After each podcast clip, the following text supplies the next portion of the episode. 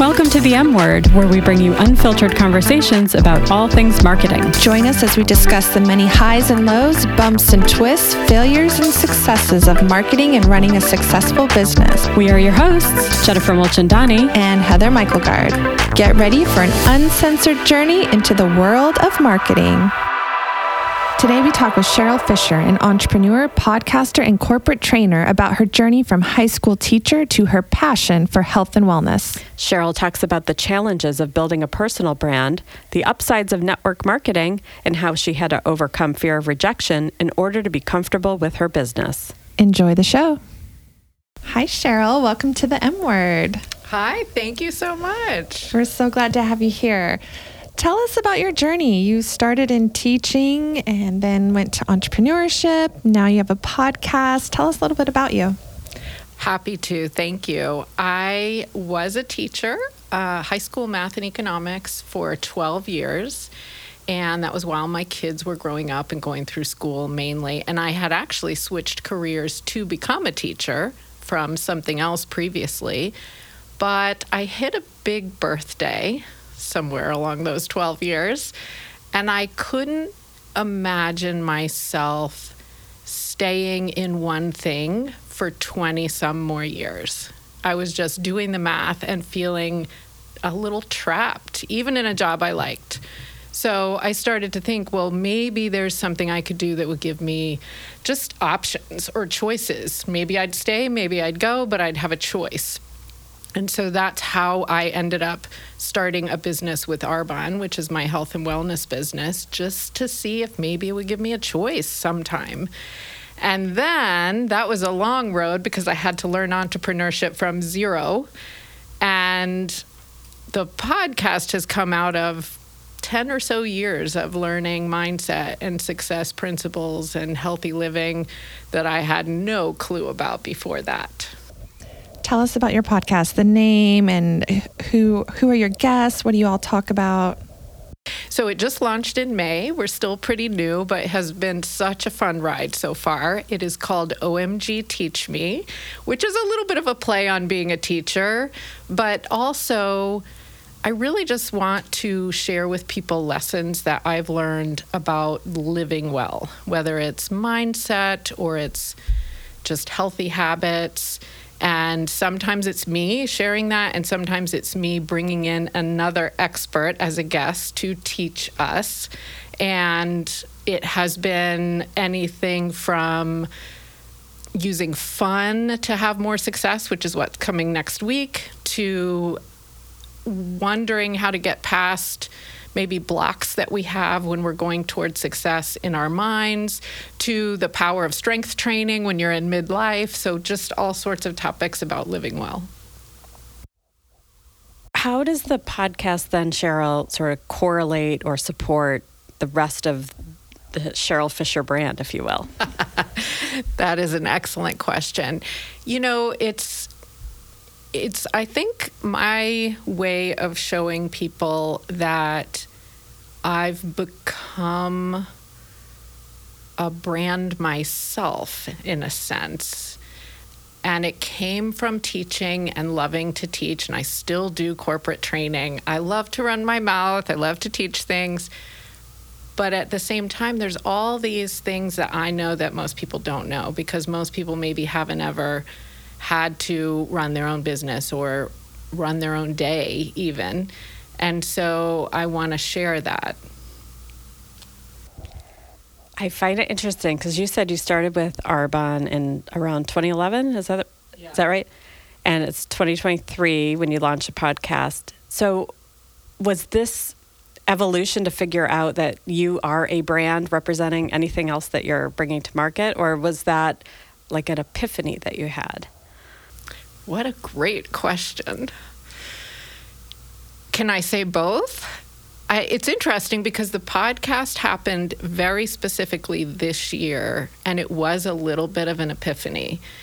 And it, I, I always thought that I wanted to be a speaker eventually, go around and speak to groups, and it would still be the same message. But I kind of decided all of a sudden this year, I don't want to do that. I don't want to travel around and speak to groups, but I want to get my message out there. And maybe I finally had built up the confidence to know that I felt good about putting my message out there as a brand. And suddenly I just went, wait, I can do this on a podcast. I don't have to travel around and go anywhere. And maybe it can be quite a big reach and become something that matters. So, a little bit of a long thought process about trying to send out my message, but an epiphany about how to do it for sure. Yeah, because you've been doing email marketing for a long time as Yes. part of your growing your brand. Yes. And do you have a website that's specific to Cheryl Fisher? So I do have a landing page, I would call it. Um, and that's certainly something that can link people into whatever else they need. And that's on a mission.bio slash OMG teach me. So yeah, that kind of then links people out to everything else. So I want to just go a little bit deeper on the podcast as fairly new podcast hosts, producers, publishers. A podcast is a lot of work. So Yes, it is. do I I love that you went that route because you could expand your reach and you wouldn't have to travel. But talk to us about the challenges of producing, publishing, maintaining a podcast, and and how do you do it on your own? So, yeah, great questions and absolutely valid. And I have three different things going on corporate training that I do by day, my own wellness business, and the podcast. And I'm also an empty nester. So I have a little bit more time on my hands than I used to. And I just have such passion for being able to speak about things that are important to me. I have found the time. Now, would I like to eventually have it be a bit more outsourced in some aspects? Maybe so. Maybe so. I find the most challenging piece to be marketing it, to be honest with you. And that seems like an appropriate thing for us to talk about right now. And yet, like when you think about your your business, um, the health and wellness business that you've been working in since 2011, you, you've that is marketing. I mean, like you're, Yes. it's sales and it's marketing. So you are, I think, at the core, you know how to do that and Yes. connect with the audience that you're trying to connect with. yes. So how's the podcast different than that then? You know what? It's it's trying to market multiple things at the same time. Maybe that is the challenge, and I'm sure that people or companies have had this challenge before. Now I have two Instagram accounts, and now I'm emailing two different groups of people and even just getting that straight in my head and making sure I have a message that's appealing on both directions is new for me. I wanted to um, pick up on something you said a minute ago about this, you, you, the corporate training job. And you, you talked about that as being, you know, I don't think you used this word, your day job. Maybe you did, but I said by day. by day. How does it all fit together? And how do you, um, how do you mentally sort of have these different I mean, there's correlation in the teaching amongst everything that you're doing, but have this sort of segmented, you know, corporate training segment of Cheryl, the the podcast segment of Cheryl, the health and wellness products that you're you're selling, part of Cheryl, and and you know, and not let it get sort of. Is there a hierarchy of where you spend your mental energy? Is it is are you side gigging, which you know could be considered demeaning to some people to say that? Like, how is this fit together in terms of what your brand is? It's a great question. And I'm thinking it through in my head as I'm answering. So, my mental energy, I think, is it's always running in the background about my Arbonne business and my podcast. Fair enough. I really enjoy my corporate training job and find it appropriately challenging, which is, by the way, what I always have looked for in a job every time I've changed careers. I want to be challenged, but not so challenging that I'm working all the time or I'm stressed or overwhelmed. So that gives me, I guess, the bandwidth, maybe is the right word, to then be able to focus on these other things. Yeah, I it's kind of like the the wellness and the podcast is your creative side Yes. passion that's very lucrative and then the corporate training is almost natural to you but also stable maybe.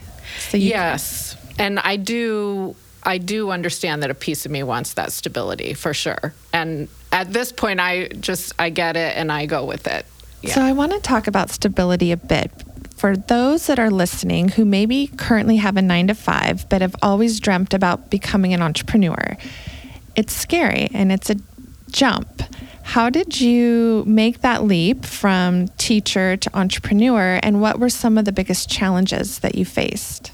I I used to answer this question by saying I fell into it accidentally, and I don't think that's really the right answer. So I'm not going to give you that one, even though I just did.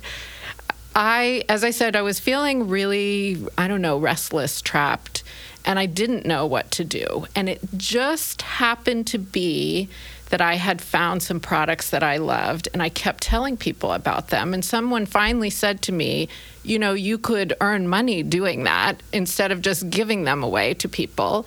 And I went, Oh, well, I guess I could just try. And so I said, well, I'll just try. And it really, I started it that way with no clue what I was doing. Well, I'll just try because I love a challenge. I love to try something new. I love change. So all of those things kind of helped me. And then, fair enough, it took a while for me to figure out what I was doing along the way. There was the challenge. So, that challenge, like what, what, what was the first or biggest memorable hurdle that you had to face trying this new thing? When you go from a job where you have a boss and you have a defined task list it's very different to then put your self, your name behind something and open yourself up to rejection from people. I don't face rejection in a corporate job or even in a teaching job, not really. Teenagers, don't, they don't well, reject you? Like you were a math teacher, right?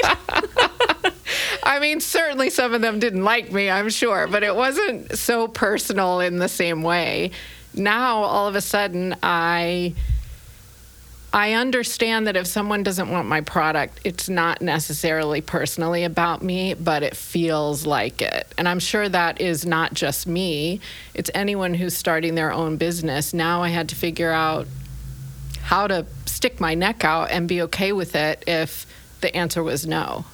And that was very different. I want to talk about the stigma and misconceptions around the social network marketing because is that what yes. we still consider Arbonne? Yes. And I know the product, it's great. I used to use it as well. Uh, but how do you deal with the stigma around that? And do you think it's still there? You know what? I'm not sure it is still there in quite the same way, except for kind of a troll thing. So it's there. And I have had bad experiences throughout the years, occasionally, where someone said, Oh, it's one of those things. Fine, you know, okay, go get your stuff somewhere else. That's absolutely fine with me.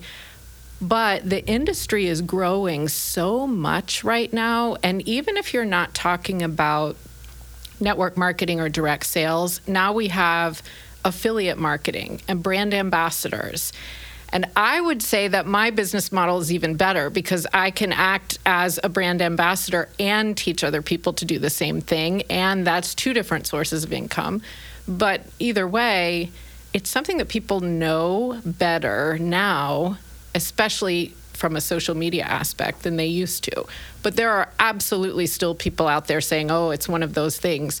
And I just think maybe they don't really know what it is. And that's how I kind of keep myself from worrying about it. Maybe they don't really know. Do you find a is there generational differences in that perception? Like we we are of the ilk that, you know, it's whatever I don't even know what Amway was, but it's like stuck in my brain, right? Like right. these these old school pyramid scheme things, but I don't know. I would think people in their 20s and 30s who are sort of born into this idea of what you're describing brand ambassadors and affiliate marketing and, you know, bloggers who get payback for Absolutely. recommending stuff.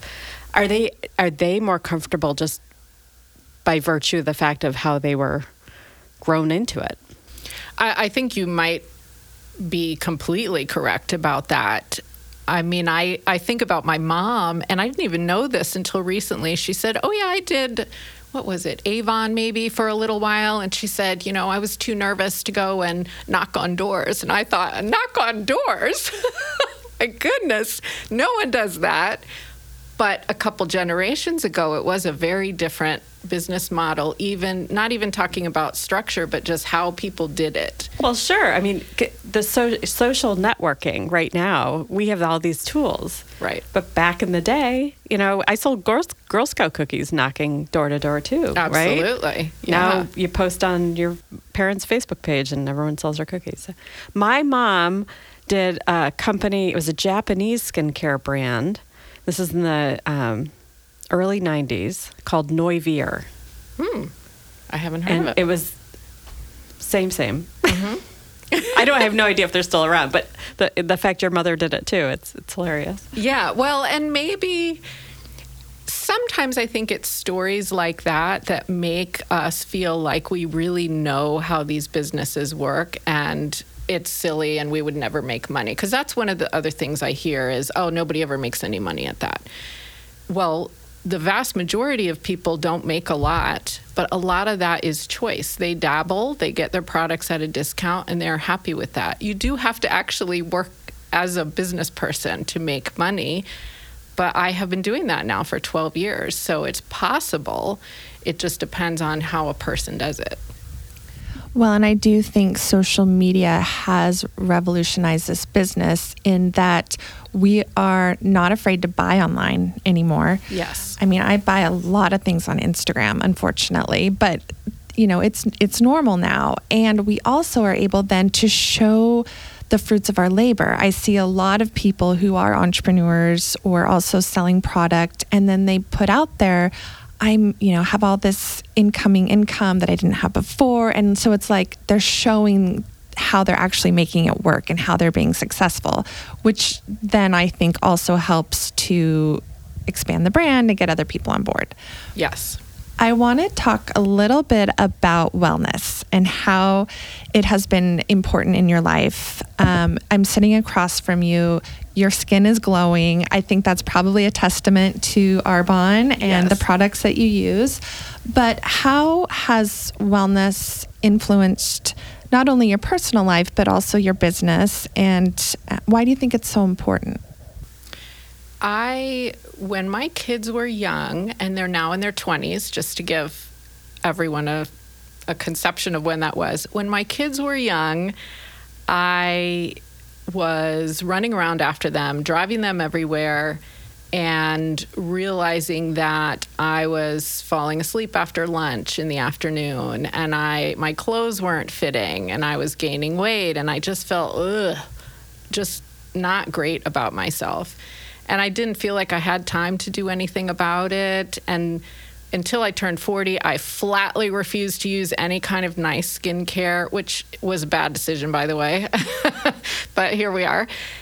And so I, I was dissatisfied, is the short answer. And I was looking for, well, how can I feel better during the day without spending hours and thousands of dollars? Like, I was just looking for solutions. And I think when you want a solution to something and you kind of put it out there, you start to get different ideas. And it was the skincare, and then it was how important walking is. And then it was my friend invited me to go to a jazzercise class. And then it was something else and something else and something else. And of course, that's changed over the years. But I finally just got it that if I made smart decisions a little bit consistently, that I would feel so much better and feeling better is a pretty cool reward. So.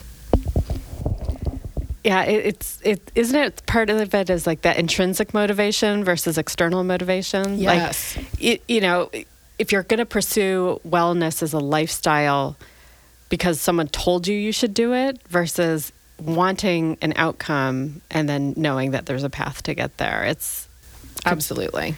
So you know i full disclosure to our listeners, um, you and I know each other pretty darn well. We sure do. Uh, you met Heather a million years ago. Yeah, well, well maybe yes. not quite, but maybe ten or a million. Maybe maybe ten years ago. Um, you know, through in both in interestingly, the three of us have know each other through female networking, yes, um, business networking, oppor- you know, networks.